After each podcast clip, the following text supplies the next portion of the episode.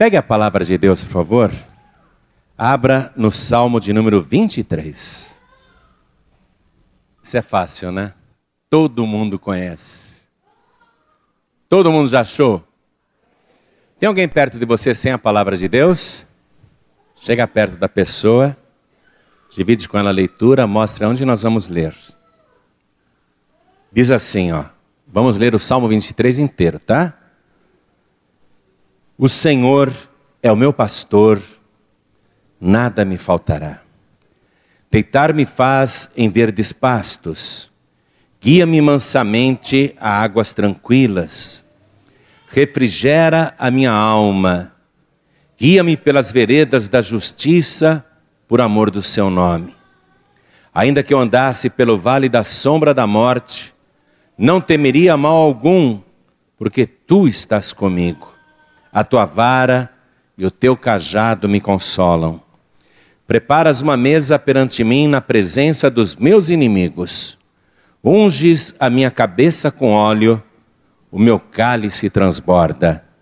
Certamente que a bondade e a misericórdia me seguirão todos os dias da minha vida e habitarei na casa do Senhor por longos dias. Certamente que a bondade e a misericórdia me seguirão todos os dias da minha vida, e habitarei na casa do Senhor por longos dias. Ele quer viver muito para estar sempre na casa do Senhor. Ele tem prazer de estar na casa de Deus. Quem aqui gostaria de viver muito? Muito mesmo, com saúde, para estar sempre na casa do Senhor. Levante a mão. Amém? Então eu leio e você repete em seguida. Vamos lá. Certamente. certamente. Você sabe que certamente e amém é a mesma coisa, né? Amém, na verdade, a tradução mais correta é certamente. Então ele está dizendo amém, ó. Certamente, certamente. bem alto, certamente que a bondade e a misericórdia me seguirão todos os dias da minha vida e habitarei na casa do Senhor por longos dias. E a tua oração é essa? Quer viver bastante para ficar sempre na casa do Senhor? E que tal viver eternamente?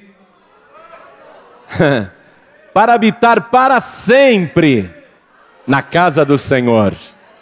Que esta é uma casa provisória, você sabe disso, não é? Isso é um tabernáculo terrestre, mas nós iremos para o tabernáculo eterno, onde Ele mesmo será o nosso tabernáculo. Teu desejo é esse? Ó, a pessoa que não gosta de ficar na igreja nesta vida, é porque ela não está preparada para habitar eternamente na casa do Senhor. Então a pessoa tem que amar aqui na terra, estar na casa do Senhor, vivendo bastante para poder aproveitar os benefícios desta comunhão com Deus, para um dia estar nas habitações eternas, nas moradas celestiais, no tabernáculo eterno, onde o próprio Deus será o nosso templo. Quem ama estar na casa do Senhor? Quer viver muito, habitar sempre na casa do Senhor? Então vamos dar uma grande salva de palmas para a palavra de Deus. Mas tem que ser a melhor igreja. Nosso Deus merece sempre o melhor. Abra tua boca e diga glória ao teu nome, Senhor. Isso, diga glória, glória, glória ao teu nome. Vai aplaudindo e glorificando. Solta a tua voz. Não tenha vergonha, não. Diga bem alto: glória, glória, glória ao teu nome. Isso, aplaude mais. Glorifica mais. Oh, Pai querido, nós amamos estar na tua casa aqui na terra. Queremos longura de dias para estar sempre na tua presença. Mas o nosso alvo é a eternidade. Nós queremos viver para sempre sempre na tua presença, sempre no teu tabernáculo eterno. Então, Pai bendito, ouve este louvor, recebe agora esta glorificação ao teu nome e sobre cada vida que te exalta, derrama agora a tua bênção, a tua virtude, o teu poder. Pai querido, este povo veio aqui para ouvir a tua palavra, ninguém veio aqui para escutar homem algum, então vem com teu espírito, tome os lábios do pregador, envia a tua palavra com poder e autoridade, e que a tua palavra vá e prospere naquilo para o qual está sendo enviada, em nome do Senhor Jesus. Diga amém, Jesus. Poder se assentar, por favor. Você está até meio borocochô, né? Porque o Salmo 23 você conhece de cor. Poxa, sair de casa hoje para ir para a igreja para ouvir o Salmo 23. Tenha dó esse pastor, viu? Eu conheço de cor. Ele não vai me pregar nenhuma novidade. Será que não? Será que não? Acho que tem novidade para você. Vamos começar destrinchando esse salmo versículo por versículo. E você vai começar a se aprofundar nos mistérios de Deus. Jesus disse que todo escriba que é preparado na palavra de Deus é como um pai de família que do seu baú tira coisas novas e velhas. Se você não estiver preparado, esse é um livro velho. É um livro antigo. É um livro obsoleto. Você só vai tirar coisas velhas daí. Mas quando você começa a procurar neste velho baú, quando você começa a revirar o baú e vai tirando as coisas velhas, você vai encontrar coisas novas. Amém? Então, o Senhor é o meu pastor. Primeira coisa, eu já ensinei isso, mas vou repetir porque alguns não sabem. Sempre que você ver a palavra Senhor, escrita desta maneira, com letras maiúsculas. Na verdade, você não tem ali no texto original a palavra Senhor. Você tem ali quatro letras. Você pode escrever aí? Escreve acima da palavra Senhor, escreve aí. Y H V H. Este é o nome impronunciável de Deus é impronunciável, primeiro, porque como é que você vai falar um nome que não tem vogal? Só tem consoantes. Quem sabe a pronúncia desse nome? Ninguém sabe. E quando Deus colocou na lei de Moisés a ordem para que ninguém invocasse o nome do Senhor em vão e nem falasse o nome dele em vão, os judeus, com medo de ferir este mandamento, evitavam falar esse nome. E a pronúncia correta se perdeu. Ninguém sabe, nem os judeus hoje sabem como se pronuncia o nome de Deus. É um nome impronunciável. Então aqui, o Senhor é o meu pastor, está escrito YH, Raá ou Roê. Onde Raá ou Roê é pastor. Então, veja que Davi, que escreveu este salmo, ele já começa colocando o nome de Deus logo no início, identificando quem é o seu líder, quem é o seu guia, quem é a pessoa que o dirige. Ele identifica que o seu pastor não é um pastor humano nem terrestre, mas o próprio Deus. O Senhor é o meu pastor. YHVH, Ra ou Roê, quer dizer o Senhor é meu pastor. E em seguida, é como se ele citasse o segundo nome de Deus: nada me faltará. Então escreve aí ao lado do nada me faltará, escreve YHVH, que é o Senhor, não é? YHVH, o nome de Deus. Jiré, escreve do lado, que é o Deus da providência. Abraão foi a primeira pessoa a chamar Deus por este nome, porque ele precisava de um substituto para o seu filho Isaac não morrer, e Deus preparou um cordeiro ali que foi sacrificado no lugar do seu filho Isaque. Então, Abraão, ele chamou Deus como YHVH, Jiré, ou o Deus da providência, ou o Senhor proverá. Muito bem. Então ele já começa dizendo isso. Eu tenho um líder, mas não é um líder qualquer. Eu tenho um guia, mas não é um guia qualquer. É o próprio Deus. E este Deus, Criador dos céus e da terra, possuidor de todas as coisas, não permitirá que qualquer coisa me falte. O Senhor é meu pastor, nada me faltará.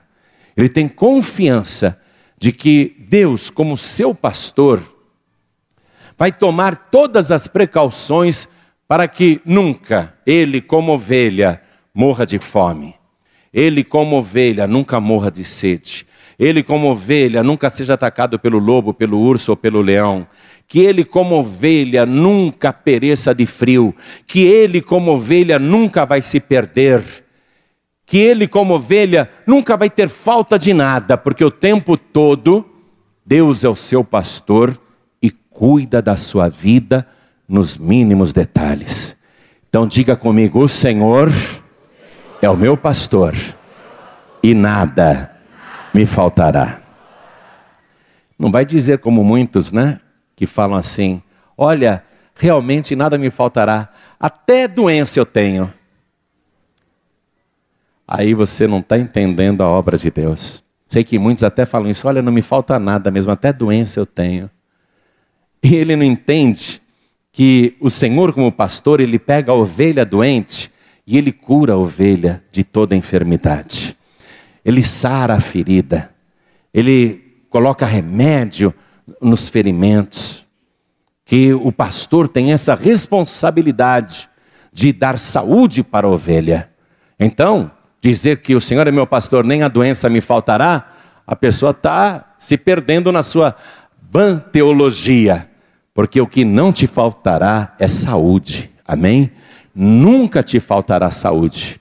Continuando aqui a palavra. Deitar-me fazem verdes pastos. O pastor, quando ele ia à frente do rebanho, guiando as ovelhas, ele sabia que as ovelhas precisavam se alimentar. Então ele não levava o rebanho onde tinha capim seco. Porque o capim seco, além de não ter os nutrientes necessários, ele poderia fazer a ovelha engasgar. Ele sabia que o capim seco não daria saúde nem vigor para as ovelhas. Ele verificava o pasto antes para levar as suas ovelhas a um pasto verdejante, grama fresquinha. E ele verificava o terreno, se não tinha nenhuma planta venenosa ali no meio, porque a ovelha não sabe discernir as coisas. Ela poderia comer uma urtiga, por exemplo.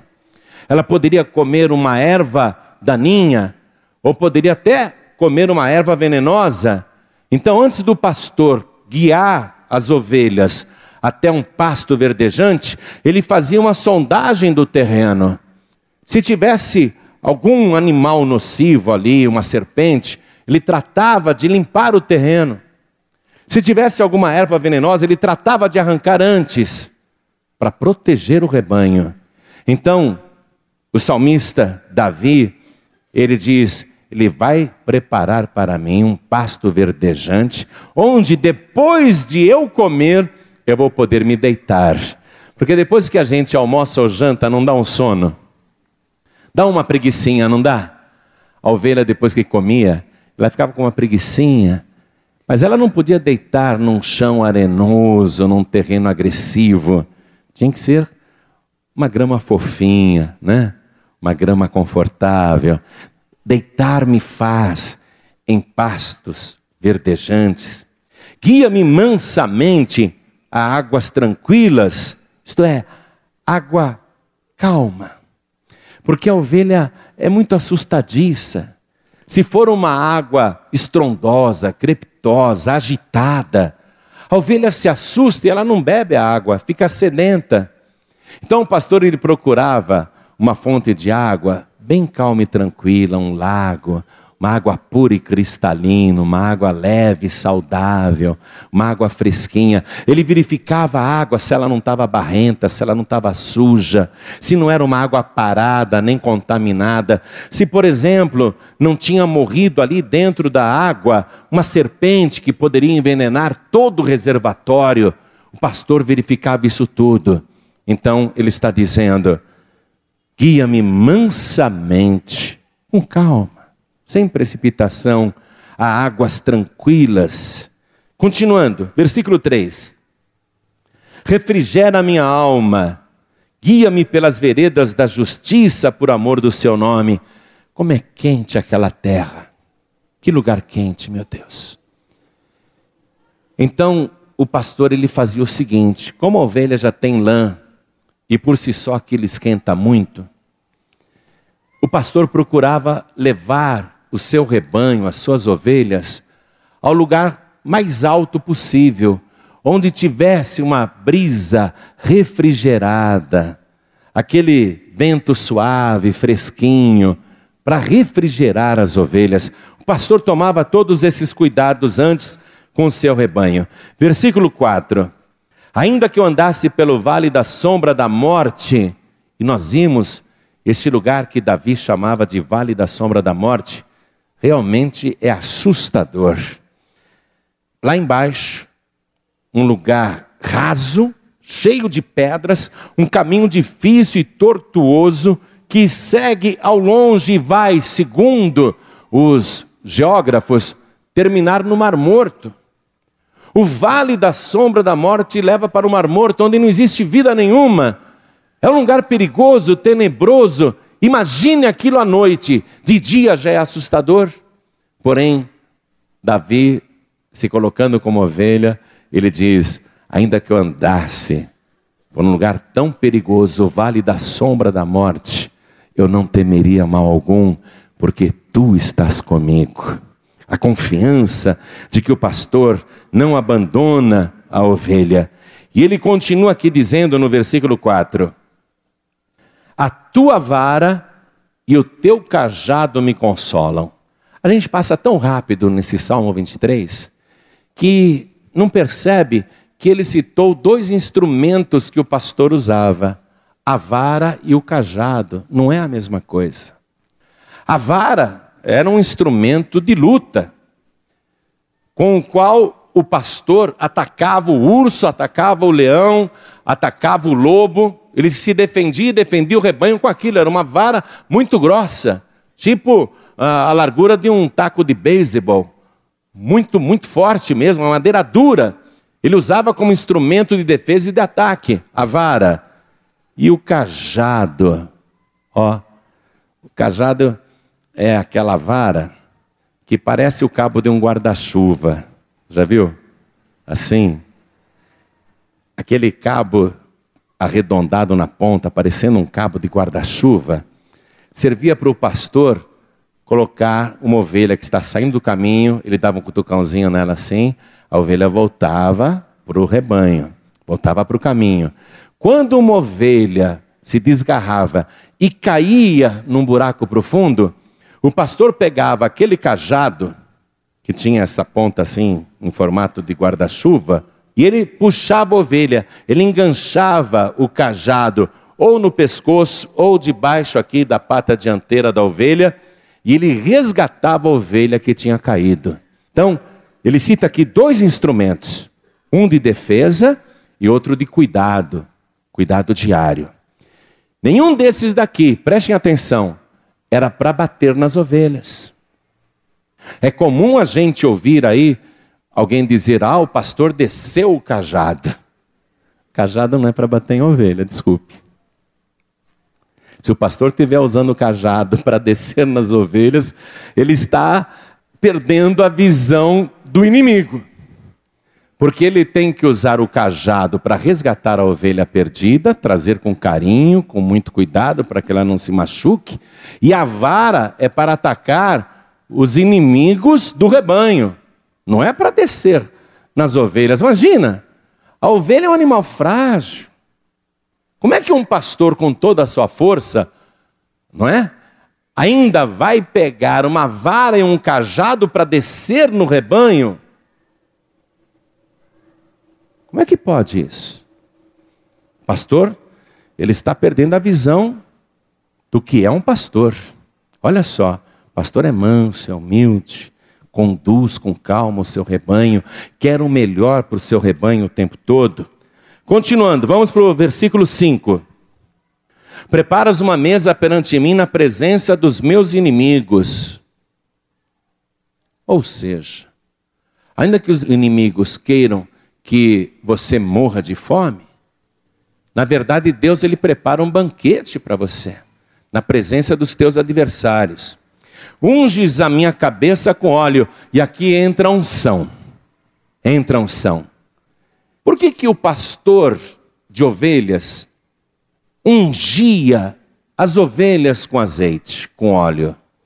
Porque Davi foi pastor de ovelhas. Antes dele ser rei de Israel, antes dele ser um herói nacional, Davi cuidava do rebanho do seu pai, do Jessé. Tanto que o profeta Samuel, no dia em que foi lá, amando de Deus, em Belém, para ungir um novo rei para Israel, depois de ter passado todos os filhos de Jessé diante de Samuel, Samuel diz assim: Você não tem mais nenhum filho, não? Ah, tem sim, tem um mais novo que está com o rebanho apacentando ovelhas. Então, Davi, antes de ser rei, ele foi pastor de ovelhas, um humilde pastor de ovelhas. E ele cita nesse salmo, então, um costume antigo que os pastores daquela época tinham de ungir as ovelhas com óleo. Por que, que um pastor iria ungir ovelhas com óleo? Porque naquela época não havia pesticidas, não havia vermífugos, não havia esses medicamentos que hoje a veterinária dispõe para quem cria ovelhas.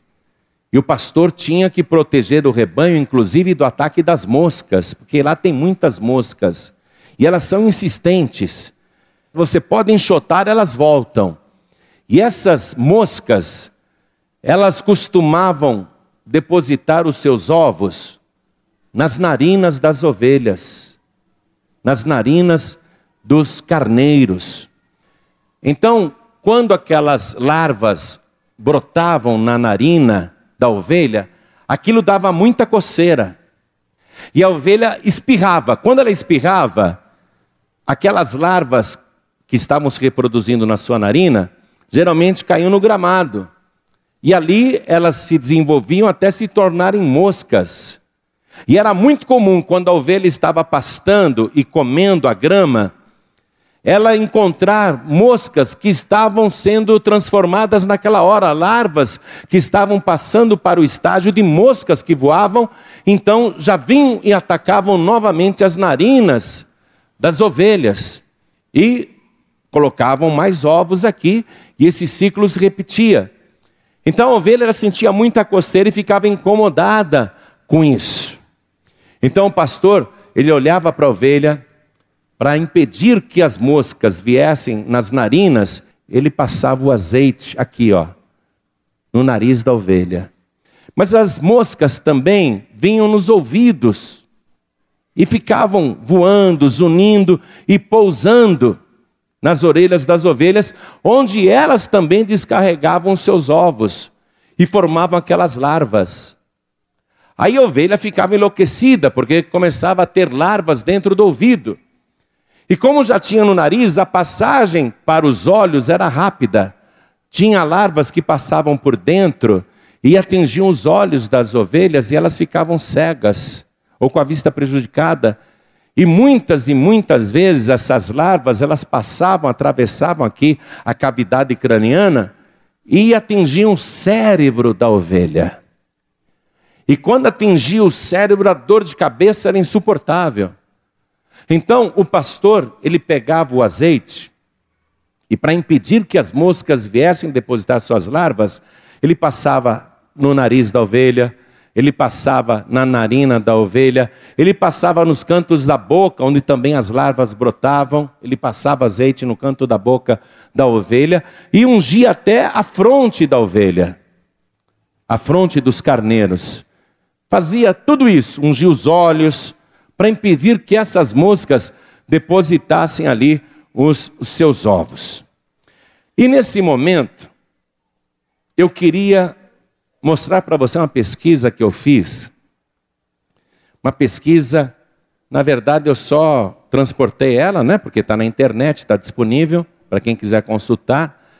É uma matéria muito interessante da revista brasileira de otorrinolaringologia, que fez uma comparação, estou lendo aqui o título, morfométrica da orelha interna entre ovinos, ovinos é o nome de todos, né? Sejam de ovelhas, carneiros, cabras, bodes, são os ovinos. Da orelha interna entre ovinos e humanos, olha que legal. Entre ovinos e humanos, através da tomografia computadorizada. Então, vários cientistas, utilizando a tecnologia mais avançada, começaram a fazer estudos sobre os ouvidos das ovelhas. E chegaram a uma surpreendente conclusão. Eu vou ler só alguns trechos aqui da matéria, porque ela é muito científica, então selecionei algumas coisas que fica mais fácil para a gente entender. O objetivo da pesquisa que esses cientistas fizeram, olha só. Estudar a orelha interna da ovelha por meio de tomografia computadorizada e cortes sucessivos com o intuito de apresentar dados morfométricos mais precisos relacionados à comparação entre a orelha de ovelhas e a de humanos. Eles queriam fazer essa comparação, porque no laboratório eles precisam pesquisar como é que funciona o ouvido humano, mas nem sempre eles têm condição de fazer isso com pessoas vivas e nem sempre também há cadáveres disponíveis para esse tipo de estudo. Então eles começaram a pesquisar entre vários animais e chegaram nas ovelhas. E queriam ver qual a semelhança que tem entre o ouvido da ovelha e o ouvido humano. Resultados: o estudo morfológico da orelha da ovelha, em média, e da orelha humana, em média, revelaram grande similaridade de anatomia. Olha que legal. A palavra do Salmo 23 compara Deus com o nosso pastor e compara cada um de nós como ovelhas. E agora a ciência vem e diz que o ouvido da ovelha é muito similar ao ouvido humano. Deixa eu ler mais um trechinho aqui, que legal. Hoje, os animais mais utilizados de médio porte em experimentos são cães, gatos e macacos. Até hoje era assim. Esses, além de apresentarem diferenças anatômicas significativas em relação ao ser humano, são mais agressivos, mais suscetíveis a doenças e apresentam maior exigência quanto à manutenção e ao armazenamento em laboratórios do que a ovelha. Então, os laboratórios até hoje pesquisavam ouvidos de macacos, de gatos e de cães. Mas eles estavam estudando os ouvidos desses animais e viram que é muito diferente do ouvido humano. Então, nunca eles chegavam a resultados satisfatórios, porque a diferença era brutal. Mas agora descobriram que o ouvido da ovelha é muito parecido com o ouvido humano. Continuando aqui, ó. Aí cita dois estudiosos, dois cientistas, Lavinsky e Goicoleia, apresentaram experimentos com ovelhas. Outro fator de real importância, segundo esses trabalhos, é a grande semelhança anatômica de sua orelha com a orelha humana. Está gostando disso? Então vamos comigo lá no Evangelho de João, capítulo 10. Vamos no versículo 2. Jesus falando. Aquele, porém, que entra pela porta é o pastor das ovelhas. Veja o versículo 11. Eu sou o bom pastor. O bom pastor dá a sua vida pelas ovelhas. Vai para o versículo 3 agora. A este, o porteiro abre, e as ovelhas ouvem a sua voz, e chama pelo nome as suas ovelhas, e as traz para fora. E quando tira para fora as suas ovelhas, vai adiante delas, e as ovelhas o seguem, porque conhecem a sua voz. Ele é o pastor, nós somos as ovelhas, e o ouvido da ovelha é semelhante ao ouvido humano. Por isso que Jesus, em várias ocasiões, falando com muitos rebanhos, ele dizia: Quem tem ouvidos para ouvir, ouça. Então Jesus está dizendo: As minhas ovelhas ouvem a minha voz. O ouvido humano e o ouvido da ovelha, segundo a ciência detectou agora, é muito semelhante e é por isso que nós temos que ouvir a voz do pastor. Continuando aqui essa pesquisa que eu fiz, eu quero citar mais um outro artigo. Por que, que o pastor, na época de Davi, que não tinha remédios para as ovelhas, ele utilizava o azeite e ele vinha e ungia o focinho da ovelha, as narinas da ovelha, porque as moscas costumavam colocar ali os seus ovos. Agora, olha esse artigo, que é da Revista Científica Eletrônica de Medicina Veterinária. Esse artigo fala sobre uma doença chamada oestrose, que só dá em ovelhas, em ovinos. E diz assim: a Oestrus ovis, é um nome latino, é um inseto conhecido como mosca nasal das ovelhas. Eu vou repetir. Essa mosca que vem e deposita os ovos nas narinas das ovelhas, dos carneiros, dos ovinos de um modo geral, essa mosca é conhecida como Oestrus ovis. É um inseto conhecido como mosca nasal das ovelhas. Você vê? Vai direto no nariz. Depositar os ovos ali. A fase larval deste díptero, é o nome científico também, é depositada nas narinas do animal e causa uma rinite parasitária. As fêmeas de Oestros ovis provocam grande inquietação ao depositarem suas larvas nas narinas dos ovinos. Os ovinos comportam-se tentando esconder as narinas contra o solo ou contralando o corpo dos outros animais. Então a ovelha, quando ela é atacada por essa mosca, que vai direto na narina, a ovelha, ela fica tentando esconder o nariz das moscas, porque as moscas estão lá, enxame, querendo depositar nas narinas os seus ovos, porque eles vão virar larvas. Então a ovelha, que não tem mão para se defender, não é? Não dá para abanar. A ovelha, para tentar se defender, ela fica colocando o focinho dela no gramado e tentando ocultar das moscas. Ou então ela coloca o seu focinho no meio da lã das outras ovelhas para impedir que as moscas venham e depositem os ovos. Continuando aqui, olha só. Durante a fase larval nas vias nasais, essas larvas apresentam-se com até um milímetro de comprimento e coloração branco-amarelada. Parece aquele bichinho que dá na goiaba. Parece aquele bichinho. Só que ele é branco meio amarelado. E essas larvas chegam a ter um milímetro de comprimento, quer dizer, não é muito grande. Não é muito grande. E infestam, enche as narinas. Continuando aqui.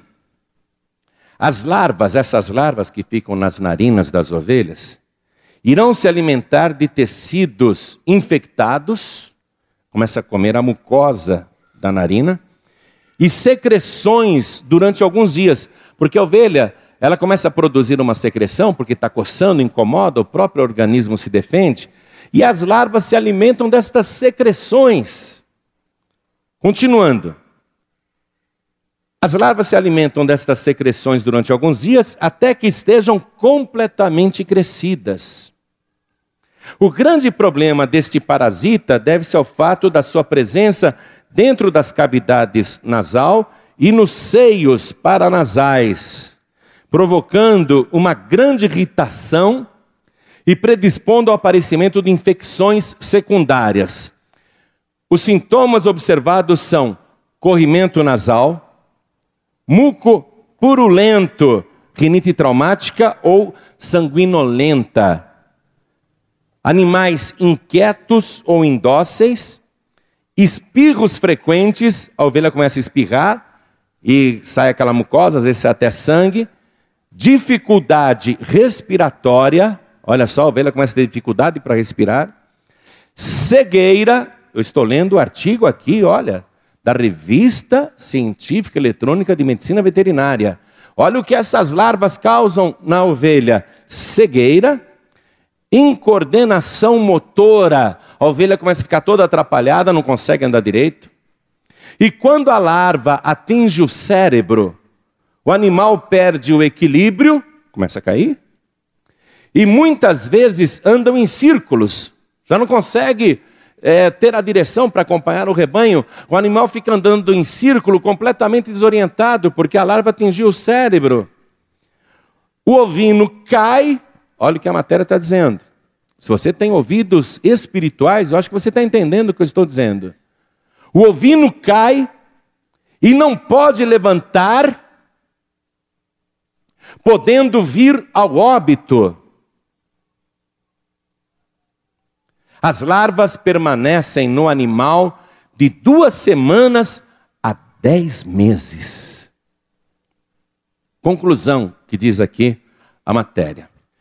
Conclui-se que na oestrose, que é como a medicina veterinária chama essa doença nas ovelhas, caso a ovelha não seja tratada a tempo, ou caso não seja feita a prevenção, está falando em tratamento para a ovelha que já está contaminada, ou prevenção para a ovelha que ainda não foi contaminada. Ó. Caso não seja feita a prevenção, este pode ter um atraso no desenvolvimento devido à inquietação ou mesmo vir a óbito, pois a infestação é muito rápida. Então vamos lá. Vamos entender agora tudo isso no mundo espiritual, porque nós estamos lendo o Salmo 23. Por que, que o pastor tem que ungir as ovelhas? E esse é o ponto. Esse é o momento mais perigoso para a ovelha. A ovelha tem que ser ungida pelo pastor. Preste atenção. Quais são os lugares, então, que estas moscas vêm e atacam? Em primeiro lugar, a narina, porque deposita ali os seus ovos que viram larvas, que descem para a boca, que vêm para os olhos, provocam até cegueira, que atingem até o cérebro, que atua no ouvido, Olha só. No mundo espiritual, o que significa isso? Satanás e seus demônios. E vou provar isso para você dentro da palavra de Deus. Quero que você vá comigo numa passagem bíblica, onde Jesus, uma certa ocasião, curou um homem de uma doença gravíssima que era provocada por demônios. Vamos comigo no Evangelho de Mateus, capítulo 12, versículo 22. Vamos lá. Mateus, capítulo 12, versículo 22. Trouxeram-lhe então um endemoninhado, cego e mudo. Ó, cego e mudo. Dois lugares onde o enxame das moscas costuma atacar. Atacou a boca, ele era mudo, e atacou os olhos, esse homem era cego. Era demônio. E de tal modo Jesus o curou, que o cego e mudo falava e via. E toda a multidão se admirava e dizia: Não é este o filho de Davi? Mas os fariseus, ouvindo isso, diziam: Este não expulsa os demônios senão por Beuzebu, príncipe dos demônios. Nesse momento circule a palavra Beuzebu e deixe-me te explicar a origem desta palavra Beuzebu. Essa palavra no princípio era Baal Zebub. Baal quer dizer Senhor. E quando o nome Baal vinha acompanhado de outra palavra, é porque os devotos de Baal, que era um ídolo, os devotos de Baal acreditavam que Baal possuía várias ramificações. Por exemplo, tinha o Baal Gad, o senhor da fortuna, né? E o Baal Zebub, então, era o senhor das moscas, porque a palavra Zebub é moscas. Baal Zebub seria, portanto, o senhor das moscas. Esse nome foi evoluindo até virar Beuzebu. Está compreendendo a associação entre as duas coisas? E quando Jesus curou aquele homem que tinha cegueira e mudez, os invejosos, os inimigos de Jesus, diziam que ele tinha feito aquele milagre por Baal-Zebub, por Beuzebu. Veja o que Jesus responde, acompanhando aqui. Eu estou no Evangelho de Mateus, capítulo 12, versículo 25. Jesus, porém, conhecendo os seus pensamentos, disse-lhes: Todo reino dividido contra si mesmo é devastado, e toda cidade ou casa dividida contra si mesma não subsistirá. E se Satanás expulsa Satanás, está dividido contra si mesmo, como subsistirá, pois, o seu reino? Você vê, os fariseus e os inimigos de Jesus disseram que ele expulsava os demônios por Beuzebu, e Jesus ao invés de dizer Beuzebu, Jesus falou Satanás, mostrando que Beuzebu e Satanás é a mesma pessoa. Versículo 27. E se eu expulso os demônios por Beuzebu, por quem os expulsam então os vossos filhos? Portanto, eles mesmos serão os vossos juízes. Mas se eu expulso os demônios pelo Espírito de Deus, é consequentemente chegado a vós o reino de Deus. Jesus, ele é o bom pastor. E o salmista Davi, no Salmo 23, ele dizia: Senhor, tu és o meu pastor, o meu bom pastor. Unges a minha cabeça com óleo que, que ele está pedindo? O que, que o salmista estava pedindo nessa hora? Porque Davi era um homem de Deus, era um homem espiritual, ele tinha discernimento das coisas, ele foi pastor de ovelhas antes de ser rei, ele sabia da operação dos enxames de moscas. O que Davi está pedindo então para o Senhor, que é o seu pastor, ao dizer: unges a minha cabeça com óleo? O que, que ele está pedindo? Ele está pedindo, Senhor, me unge com óleo. Unge os meus ouvidos com óleo, porque eu não quero que os demônios fiquem falando nos meus ouvidos.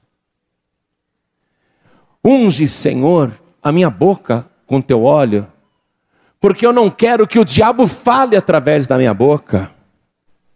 Unge, Senhor, os meus olhos com óleo, porque eu não quero ver as coisas que o diabo quer me mostrar. Unge, Senhor, a minha mente, porque eu não quero pensar as coisas que o diabo quer que eu pense. O que ele está pedindo? Que Baal Zebub fique longe, porque quando o pastor ungia a ovelha com óleo, Aquilo era um repelente para que as moscas não depositassem as suas larvas. Então Davi ele está pedindo no Salmo 23: "Unges a minha cabeça com óleo". Ele está pedindo, Senhor, para que toda força maligna que tentar pousar na minha vida seja completamente repelida e afastada. Eu não quero ser hospedeiro de Baal Zebub. Eu não quero ser hospedeiro de demônios. Então, quando Davi pediu unção, ele está pedindo proteção, porque ele já tem de Deus a bênção da prosperidade. O Senhor é meu pastor e nada me faltará. Ele já tem o cuidado de Deus, mas ele sabe que o inimigo vai tentar se aproveitar de certas ocasiões para vir depositar os seus ovos. E esses ovos, se forem depositados, se transformarão em larvas, que causarão todos estes sintomas que eu li para você aqui. Deixa eu repetir, agora você vai ter um pouco mais de discernimento espiritual sobre essa matéria científica. Preste atenção. Os sintomas observados são corrimento nasal, muco purulento, rinite traumática ou sanguinolenta, animais inquietos ou indóceis. Sabe a ovelha inquieta e indócil? Pessoa que nunca está contente, nunca fica sossegada. Espirros frequentes, quer dizer, espalhando mais ainda a peste, a praga. São aquelas pessoas que estão contaminadas e espirram e contaminam as que não estão ainda. Fazem multiplicar o mal. Dificuldade respiratória. A primeira coisa que Deus fez ao criar o homem, quando tinha aquela estátua de barro diante dele, foi assoprar nas suas narinas o fôlego de vida. Então o diabo ele quer atingir a vida da pessoa, essa dificuldade respiratória, cegueira, para que a pessoa não veja, para que a ovelha fique cega, incoordenação motora, para que não consiga andar direito, não consiga seguir as pegadas do seu pastor, não consegue acompanhar porque não tem coordenação motora boa. E quando a larva atinge o cérebro, olha, olha o objetivo de Baal Zebub. O diabo ele quer atingir o teu cérebro, o teu pensamento, a tua cabeça, porque é o teu pensamento que comanda o teu corpo e as tuas ações. E quando a larva atinge o cérebro, o animal perde o equilíbrio. É quando a ovelha fica completamente desequilibrada, já não diz coisas com coisas, já profere um monte de blasfêmia, ataca, murmura, se ira facilmente, perde o equilíbrio na vida, não sabe mais dosar, não sabe mais se equilibrar na vida espiritual. E muitas vezes andam em círculos, perdeu a orientação. Não consegue mais receber orientação. Se uma ovelha do rebanho de Cristo estiver nesse estágio, por mais que um pastor tente aconselhar, ela vai continuar andando em círculos. E olha só, o ovino cai, a ovelha cai. É isso que o diabo quer. Fazer a ovelha cair e não pode levantar. Não pode levantar, podendo vir ao óbito. As larvas podem permanecer na ovelha de duas semanas a dez meses. O diabo só precisa disso. De duas semanas a dez meses. Por que, que o diabo vem primeiro na narina, hein? Por que, que ele ataca primeiro a narina da pessoa?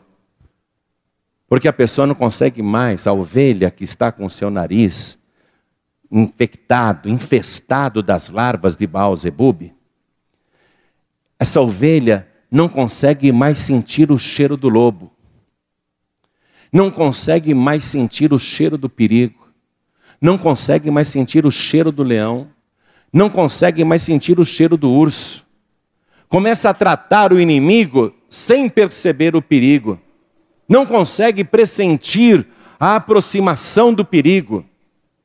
Ataca primeiro as narinas e daí ele se espalha. Eu vou dizer uma coisa para você. Uma ovelha que está contaminada por Baal Zebub, o senhor das moscas, que é Satanás. Uma ovelha que está contaminada, ela só consegue ouvir aquilo que o diabo quer que ela ouça. Só consegue falar aquilo que o diabo quer que ela fale. Só consegue pensar aquilo que o diabo quer que ela pense. Só consegue sentir aquilo que o diabo quer que ela sinta. A pessoa fica totalmente perturbada, ela não consegue mais ouvir a voz do seu pastor. Ela fica dando ouvidos a fofoca, a murmuração, contenda, intriga. Só ouve palavra ruim e profere palavras ruins, porque essa ovelha está contaminada. E se atingir o cérebro, ela fica louca. Cai, perde a direção, perde o sentido, perde o bom senso, perde o equilíbrio, cai e fatalmente irá ao óbito, ou seja, a morte espiritual.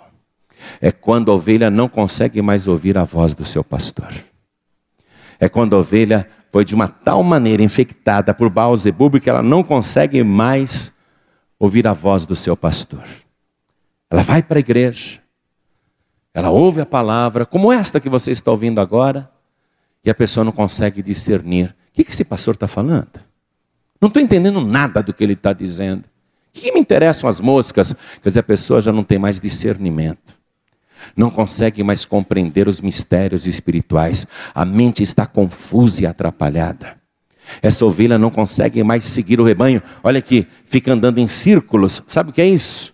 Hã? Andar em círculos? Ah, fiz uma campanha na Paz e Vida, agora vou fazer uma campanha em outra. Aí faz uma campanha em outra. Ah, agora vou fazer uma campanha naquela outra ali. Aí vai para outro lugar. Agora eu vou fazer uma campanha naquela ali. Agora eu vou fazer uma campanha naquela ali. Agora eu vou fazer uma campanha naquela ali. Agora eu vou fazer uma campanha na paz e vida. Ó, a ovelha andando em círculos. Não consegue mais seguir as pegadas do pastor. Jesus é o bom pastor. O Senhor é o meu pastor. A ovelha tem que ter esse discernimento. Quando Davi dizia: Unges a minha cabeça com óleo, ele estava pedindo essa proteção contra Baal Zebub ou Beuzebu. Era essa a proteção que ele estava pedindo. Quando você tem a proteção, aí se cumpre o que está no versículo 6. Estou no Salmo 23, versículo 6. Antes a palavra diz: O meu cálice transborda. Ó, oh, quando você é ungido pelo pastor, o teu cálice transborda, sabe? Vida abundante. Certamente que a bondade e a misericórdia me seguirão todos os dias da minha vida e habitarei na casa do Senhor por longos dias. Fique de pé no seu lugar. Você precisa receber esta unção com óleo. O pastor tem que ungir você. E a coisa é muito séria. Igreja, preste atenção nisso. Está escrito no Evangelho que os discípulos de Jesus expulsavam demônios e curavam muitos doentes ungindo-os com óleo. Isso já na época de Jesus. Tiago, que foi meio irmão do Senhor Jesus, ele escreveu: Está alguém entre vós doente? Chame os presbíteros da igreja para que orem sobre ele, ungindo-o com azeite em nome do Senhor. E a oração da fé salvará o doente, e o Senhor o levantará. E se houver cometido pecados, ser-lhe-ão perdoados. A igreja cristã primitiva praticava a unção com óleo. E a ovelha que quer ter o Senhor como seu pastor e seguir as pegadas do pastor, porque sabe que ele vai levar a pastos verdejantes e águas tranquilas, a um lugar de refrigério, a proteção contínua, esta ovelha faz questão de receber a unção, porque não quer que Satanás venha depositar as suas larvas a ponto de atingir o seu cérebro e enlouquecer a pessoa de uma tal maneira que ela caia na fé e até morra. A ovelha que realmente entende a palavra espiritual, e nós somos ovelhas, e somos tratados como ovelhas, como rebanho do Senhor, a ovelha tem que ser ungida. Amém? Quem aqui quer ser uma ovelha ungida, ungida totalmente? Tem que querer isso, porque é um repelente, é um repelente contra Baal Zebub. A ovelha tem que querer esta unção. O rei Davi, quando escreveu este Salmo 23, ele já estava por cima. Ele já estava consagrado como herói nacional, como o rei mais poderoso que Israel já teve. Ele unificou Israel, as tribos. Ele conquistou Jebus e a transformou em Jerusalém. Ele estava por cima, mas ele sabia do perigo que corria. O perigo é a ovelha não ter a unção e esta unção é dada pelo próprio pastor. É o próprio pastor que unge a ovelha. A ovelha tem que ser ungida. A ovelha não pode abrir mão disso. A ovelha, quando está ungida, ela tem prazer de estar na casa do Senhor todos os dias da sua vida. Essa ovelha não se desvia nem para a esquerda nem para a direita. E o Senhor, Ele é o bom pastor.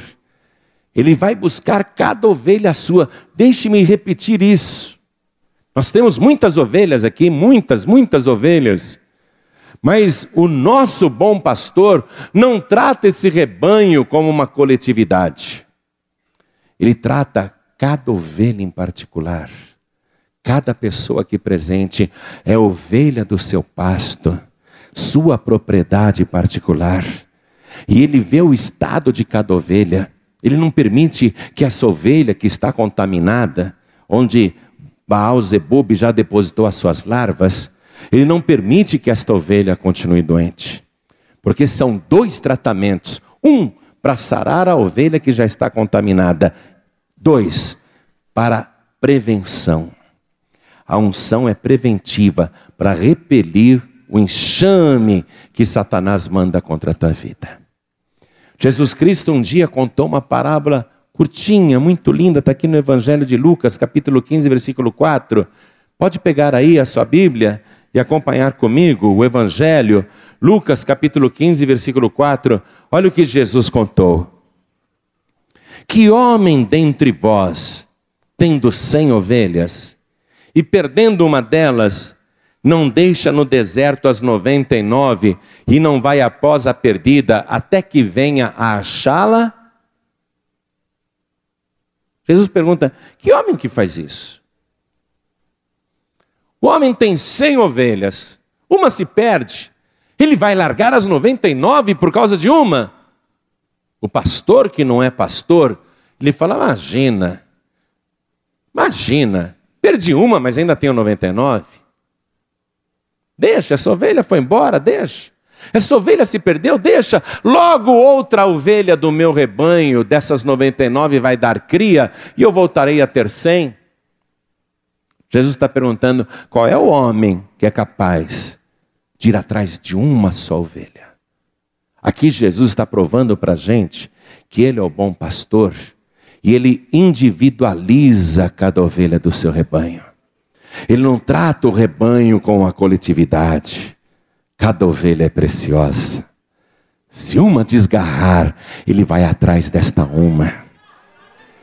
Você é esta uma ovelha. Ele faz de tudo para resgatar esta ovelha que está perdida, para trazer de volta para o rebanho, porque é ao próprio rebanho que acaba servindo de proteção para a ovelha. O que, que eu disse para você, segundo essa matéria científica? Como é que as ovelhas que são atacadas pelo enxame de moscas, como é que ela se defende? Ou ela coloca o focinho dela na grama e não dá para ficar o tempo todo com o focinho na grama, porque ali tem também outros insetos e outras larvas, e tem larvas que foram espirradas e estão se transformando em moscas e voltam a atacar. O que, que a ovelha faz? ela coloca o focinho na lã da ovelha que está ao seu lado. Está vendo por que você precisa do rebanho? A ovelha não pode ficar sozinha. Se você quiser colocar o teu focinho aqui na minha lã, pode pôr, tá? Eu tenho uma lã bem grossa. Aliás, se você conhece a pessoa que está do teu lado aí, põe um focinho nela. Você conhece a pessoa que está do teu lado? Protege o teu focinho. Põe um focinho nela, põe um focinho nela. Protege o teu focinho. A ovelha tem que estar assim, ó, no meio do rebanho.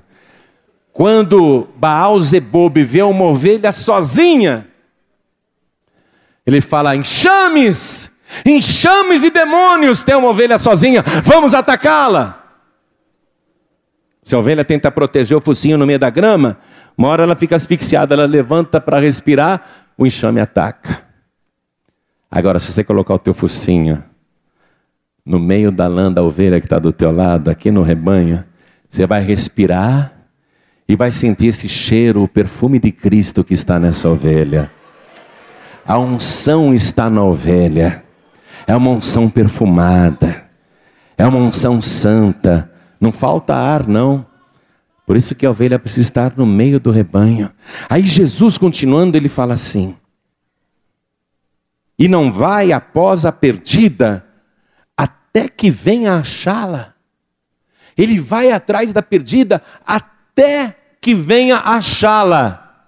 Ou seja, O bom pastor, o verdadeiro pastor, ele não sai procurando a ovelha perdida e chega uma hora e ele diz: Ah, se perdeu mesmo, eu não acho, se perdeu, deixa eu voltar para as 99.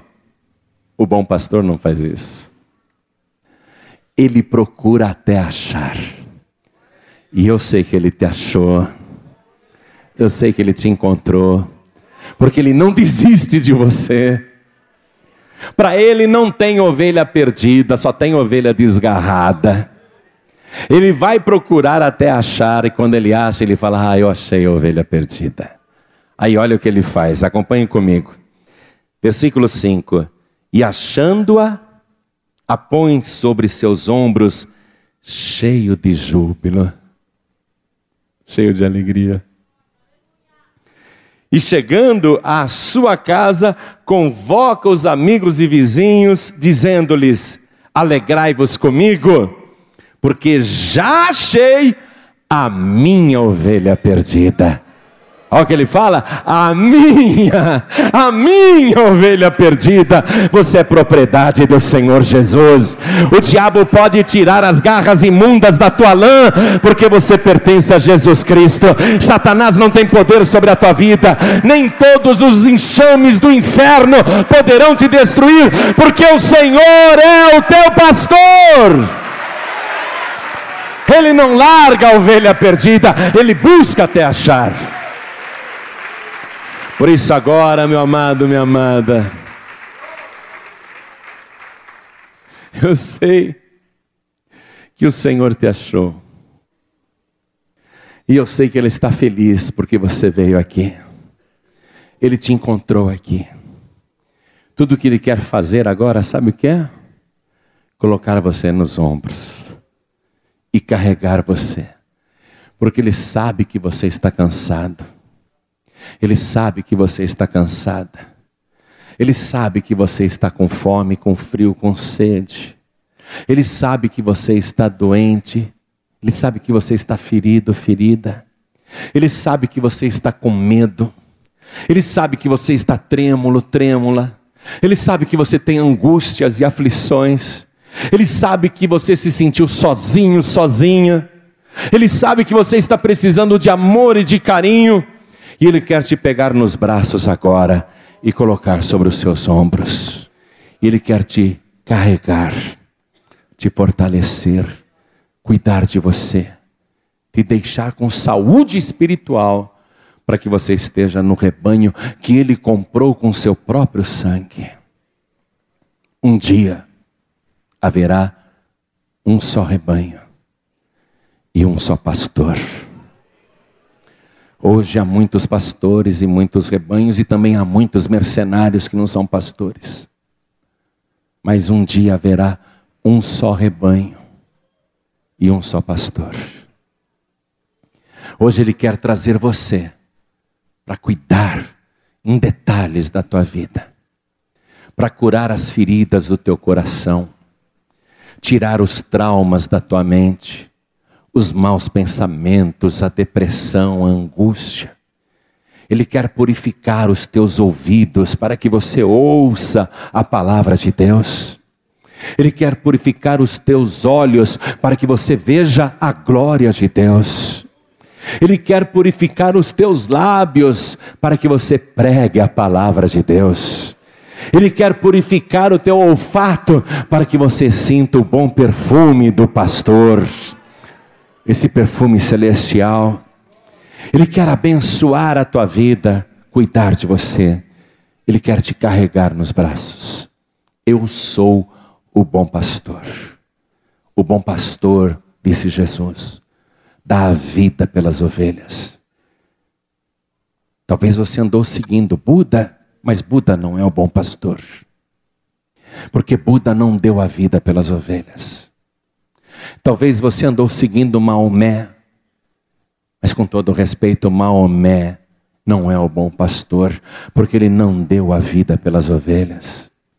Talvez você tenha seguido Kardec, ou Confúcio, ou os deuses indianos, ou os deuses da África, mas desculpe, eles não são o bom pastor, porque eles não deram a vida pela ovelha.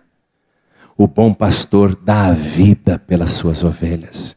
E o único que deu a vida pelas ovelhas é o Senhor Jesus.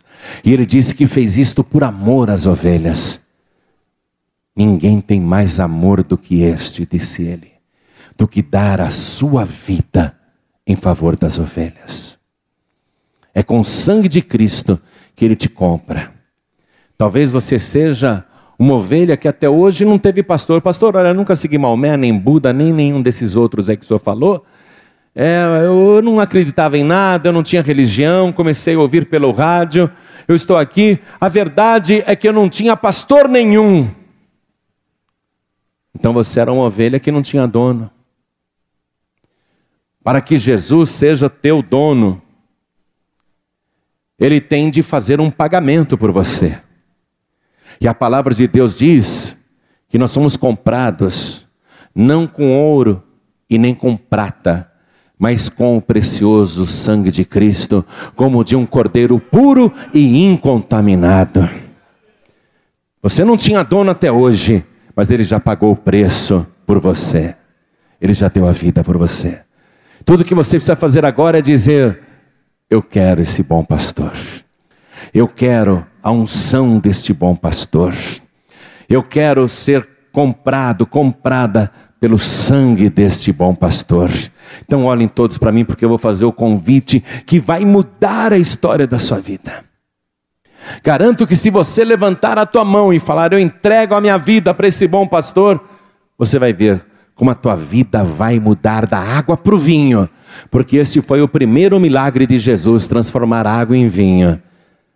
Ele vai transformar a tua vida, a tua vida vai ser mudada da água para o vinho e o melhor vinho. Ele não fez um vinho qualquer, não, ele fez o melhor vinho. Ele vai fazer da tua vida a melhor vida que uma pessoa pode viver na face da terra. Então eu vou fazer esse convite para você.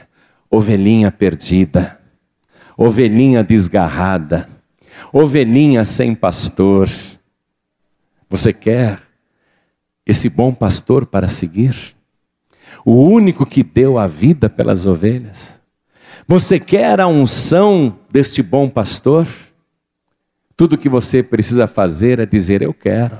Então eu pergunto: quem aqui tem ouvidos para ouvir e está ouvindo e quer receber o Senhor Jesus como único, suficiente, exclusivo e eterno Salvador? Quem quer, erga a mão direita assim bem alto. Todos que querem, ergue a mão bem alto. Eu quero esse bom pastor. Isso. Olha quantas pessoas. Todos que ergueram as mãos, saiam dos seus lugares e venham aqui comigo. Vem agora. Vem para os pastos verdejantes. Vem para as águas tranquilas. Vem, vem, vem, ovelha. Vem, ovelha de Cristo. Vem, carneiro de Cristo. Vamos aplaudir mais ao nome do Senhor Jesus. Olha o rebanho do Senhor aumentando. Olha o rebanho dele aumentando. Está vindo mais. Olha o rebanho dele crescendo, venha. Oh glória, vamos aplaudir mais, igreja. Olha o rebanho aumentando, olha o rebanho aumentando. Oh glória, já achei a minha ovelha perdida. Alegrai-vos comigo. Vamos nos alegrar. Jesus já está te carregando nos ombros, hein? O bom pastor já está te carregando nos ombros. Eu quero chamar você, meu querido e minha querida, que desgarrou do rebanho ou está pensando em desgarrar. A ovelha sozinha vai ser atacada pelo enxame de Baal-Zebub. E você não vai ter defesa. Ele vai depositar as larvas em você. Sozinho, sozinha, você não tem chance. Você precisa da unção do bom pastor. Você que está fraco, fraca na fé. Você que está ferido, ferida, machucado, machucada. Estou falando agora com cada pessoa que se sente nessa situação. Essa palavra é individual. Eu sei que tem muita gente assim aqui. Pessoas que estão machucadas, pessoas que estão feridas. saiam dos seus lugares e venham aqui para frente.